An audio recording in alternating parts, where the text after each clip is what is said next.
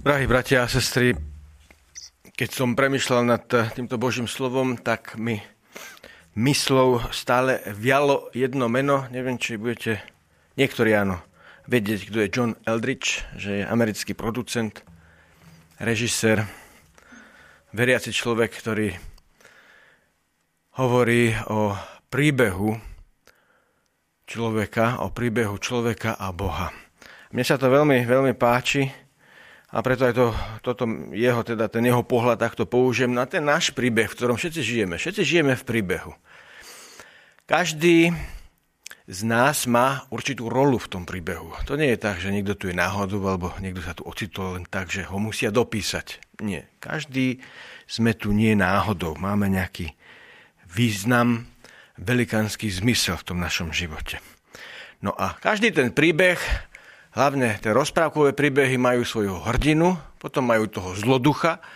V tom prenesenom zmysle Evangelium Eldridge hovorí, to je proto príbeh človeka, kde je zloduch, kde je hrdina, kde je milujúca matka, kde je utrpenie a kde je na konci víťazstvo. Takto to zhrňa hovorí všetky ostatné diela sveta, len sledujú túto líniu, ktorá je už nastavená alebo započatá tým prvotným vzťahom ktorý začal Boh k človekovi, ku každému z nás.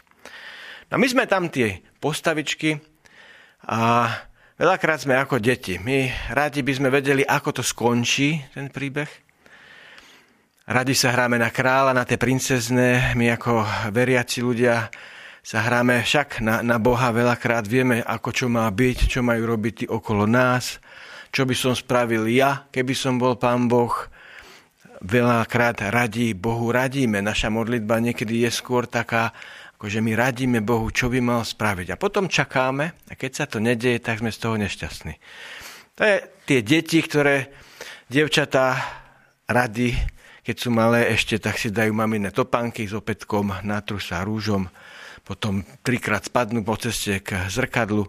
Chlapci si dajú zase otcové čižmy, ťahajú za sebou vrtačku, no tiež padajú pri tom a musí prísť otco, mama, aby dceru umila od rúžu, aby toho syna ten otec si dal na plecia, na ramena, aby sa spolu zasmiali a povedal, aj toto, aj tento čas príde.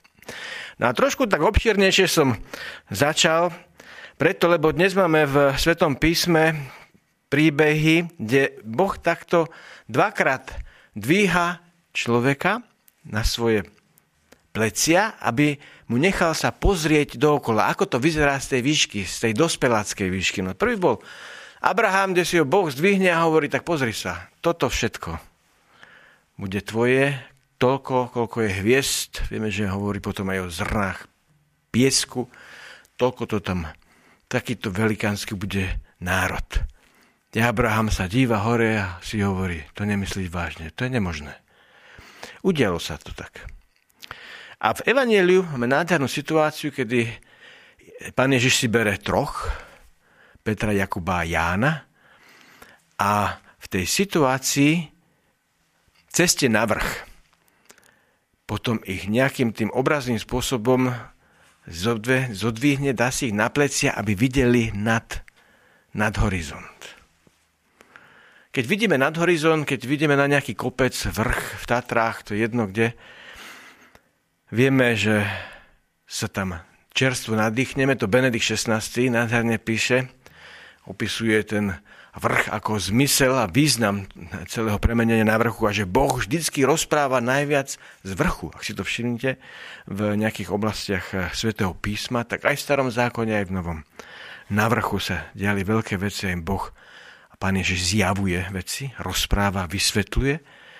A Benedikt XVI to, ten je, tým jeho krásnym, malebným, ale silno teologickým opisom pokračuje, že tam je človek, má možnosť sa nadýchnuť, má pocit z dobre vykonanej práce, zdravo vyendorfinovaný, čerstvým pohľadom na horizont, na veci. Mnohému zmalichernejú tie dole v kuchyni, v kanceláriách, čo máme. Keď sme hore na Gerlachu, tak nás veľa vecí napadne, že sú veľmi malicherné. A takto pán Ježiš si dnes pri tom premenení necháva sa pozrieť nad horizont týmto trom apoštolom.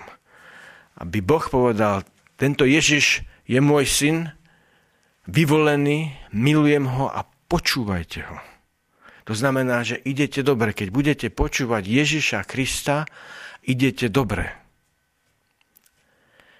Potom mu ale zjaví aj, tak sú tam aj tí dvaja starozákonní proroci, že tá cesta nebude vždy jednoduchá, ba čo viac bude vedie až k smrti. Znovu Benedikt 16. opisuje to zjavenie slávy Ježiša Krista na, hore, na tejto hore a hovorí, a najväčším zjavením slávy Ježiša Krista je kríž. Na Golgote najviac zjavuje Ježiš svoju slávu.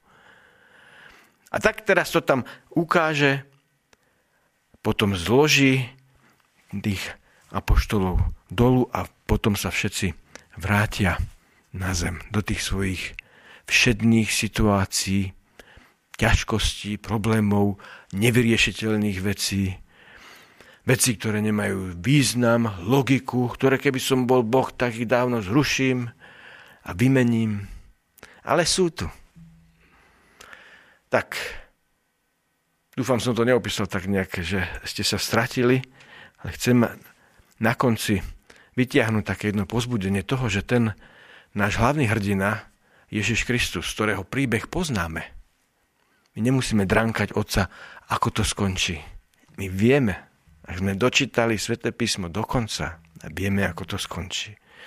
Každý, kto počúva Ježiša Krista, ide dobrým smerom. Sú tam aj bolesti, sú tam aj trápenia, sú tam aj ľudia, s ktorými nám je ťažko. Máme vlastnosti, ktoré by sme najradšej vymenili a chceli lepšie, ale kráčame s nimi.